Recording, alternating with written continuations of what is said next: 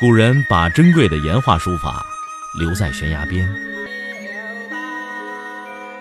我把时间打磨成碎片，留在你的耳边。拿铁磨牙时刻。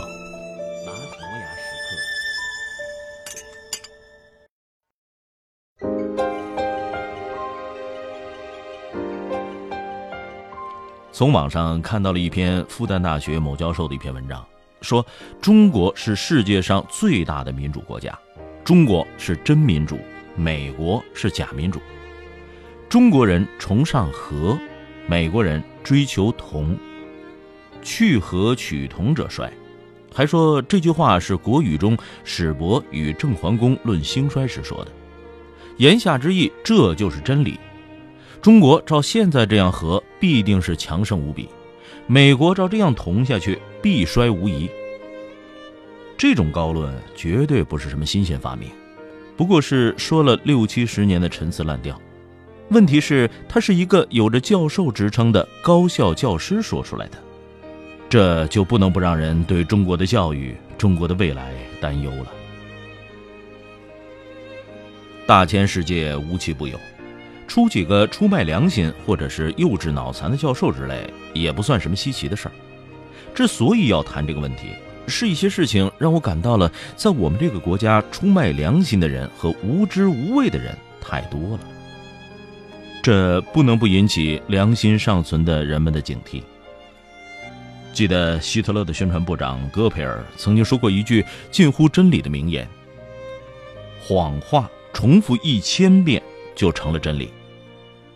你要说谎可以，但你不能强迫别人相信谎言。你可以面不改色，理直气壮地说谎，但你不能把谎言写进教科书。你当吹鼓手可以，但你不能在课堂上说谎。然而，最大的问题是，我们的绝大多数的谎言都是由有着教授之类高级职称的老师写进教科书，在大大小小的课堂上散布出来的。上半年，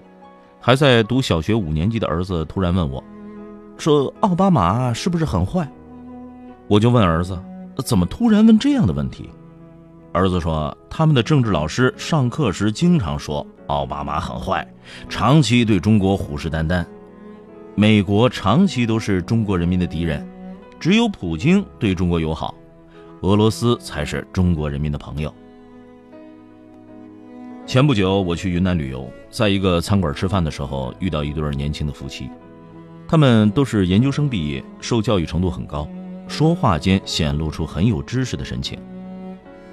因为我们的旁边有两个泰国华侨，他们是远征军的后代，自然而然的就谈到了台湾问题，谈到了国内外形势。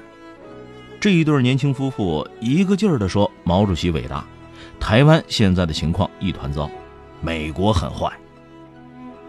我实在忍不住反驳了这对年轻夫妇几句。我并不是要和他们争个输赢，我是不想让他们误导外国人，特别是华侨，让外国人以为中国人全都脑子不正常。华侨走后，我笑着对年轻夫妇说，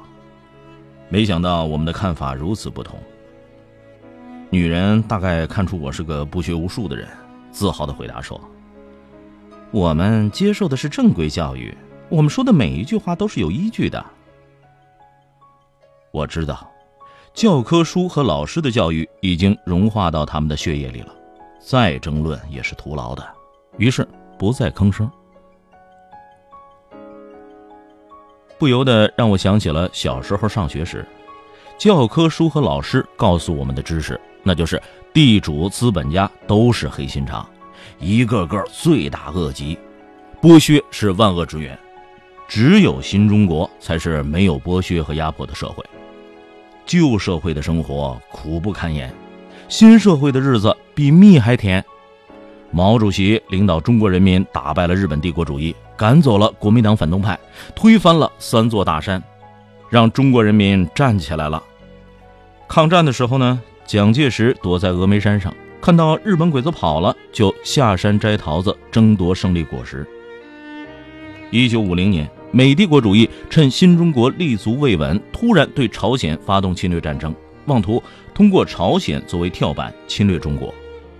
中国人民志愿军被迫抗美援朝。美国是假民主，根本不为普通老百姓谋利益，只有中国政府全心全意为人民服务。长大以后，因为阅读范围的扩大，加上无数的耳闻目睹，我才知道，当时的教科书和老师告诉我们的都是些谎言。黑心肠的地主、资本家有，但大多数比现在有钱的人要善良吧。旧社会日子很苦，但还有客观原因，那就是战争太多。而新社会，有的人天天吃不饱饭，那就没有客观原因了。更不能说过上了比蜜还甜的日子。抗日战争的正面战场都是国民党政府军在对敌作战，八路军、新四军只不过是在打游击。不管一个人如何弱智，都不会相信这样巨型的战争是靠游击队能够打得赢的。抗日战争应该是由蒋介石领导的政府军团结全民族抗日力量的一场自卫战争。之所以取得胜利，除了中国人民的顽强抵抗之外，还与以美国为首的盟友的支援分不开。有人说，如果没有美国等盟国的支持，仅凭中国的力量，要打赢日本需要几代人的努力才行。帝国主义强加给中国的不平等条约，在开罗会议上大多已经被废除，没有废除的只有苏联强迫中国政府接受的外蒙古独立条约。这个条约新中国也没有能够废除。所谓美帝国主义对朝鲜发动侵略战争，它的真相是北朝鲜金日成政权对韩国，当时叫南朝鲜，发动突然袭击，并且占领了当时南朝鲜的首都汉城。加之东西阵营的冷战，以美国为首的联合国部队按照联合国决议为保卫韩国政权对朝作战。中国出兵朝鲜不过是听了斯大林的唆使，打了一场与我们毫不相干的战争，让朝鲜人民至今生活在高压统治和食不果腹的环境里。如果美国是假民主，不为普通老百姓谋利益，那么为什么有那么多高官的子女往美国跑？全心全意为人民服务，那为什么常常会告状无门，蒙冤受屈几十年甚至一辈子？尽管现在的社会环境宽松了很多，真相也在不断的还原，但仍然有为数众多的人相信选择谎言，因为谎言重复的太多了。特别是我们授业解惑的老师在课堂上慷慨激昂地传播谎言的时候，谎言就变得更容易被人接受，也就变得特别可怕了。因为对青少年产生最直接最根本影响的，一是家长，二是老师，而家长也是老师的学生。这就是时至今日，我们的很多人置常识于不顾，对真相不管不问，对漏洞百出的谎言不提出疑问的原因所在。有的时候，我为一些人，尤其是我的同龄人，或者是比我稍稍年长的那一代人，感到特别悲凉。他们到死的时候，也对离他们很近的历史真相一无所知，也还不知道人应该怎样活着才算有点意义。如果让一群不知道真相、不懂得常识、不遵循客观规律的人去建设国家，那这个国家能进步，人民能幸福吗？为了让我们的国家真正进步，人民真正幸福，我们必须对现有的教育体制和教育方法进行彻底改造。首先应该从老师说真话开始，否则中国的希望堪忧。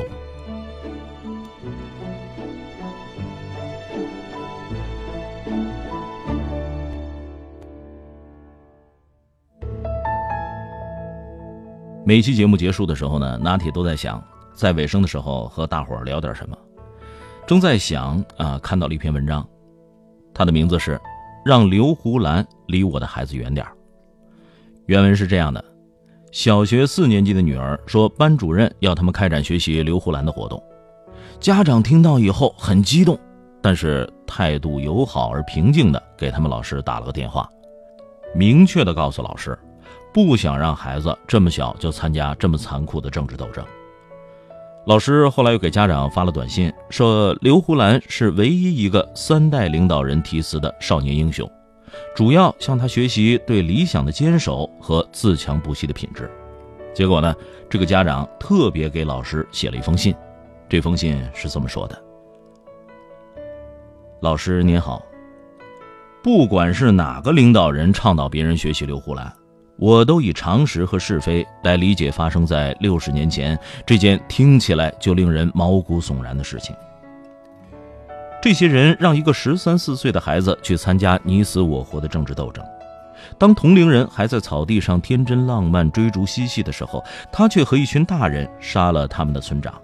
而后不久又被对方抓到，同样残忍地把他的头砸了下来。从这里我看不到有任何值得称赞的品质和任何值得坚守的理想，相反，包括后来那些心智和谋略非凡的大人物对他的嘉奖和称赞都将是耻辱的记忆。我也同样是在这种斗争和仇恨教育中长大，所幸我最终挣脱。当女儿还是抱在怀中婴儿的时候，我就担心她的心灵被这个社会的阴暗所裹挟，所以一直以来我希望孩子是在一个原谅、包容和关爱等等散发人类自然天性的环境当中成长。当一个人的心里从小就被种下血腥、残忍和仇恨的种子的时候，长大后精神扭曲的果子就会跟随他一辈子。我想任何一个有理智的家长都不会想让自己的孩子像刘胡兰一样，在上小学和初中这个年龄的时候就参与这些残酷的政治斗争，更不想让自己的孩子那么小就被一些大人教导着去杀人，然后又被别人残酷的杀害。所以想到我的孩子被教导去学刘胡兰，我心如刀绞。出于一个父亲的责任，我本能的想为孩子去抵挡可能对他心灵带来的伤害，望老师理解，以后这个活动请允许我们放弃。这期节目做完了，在后来审听的时候，我们节目组就产生了不同的意见，有人认为这个家长太矫情，也有人支持他的做法，你怎么看呢？微信搜索拿铁磨牙时刻或者拼音字头，我们想听听你的高论。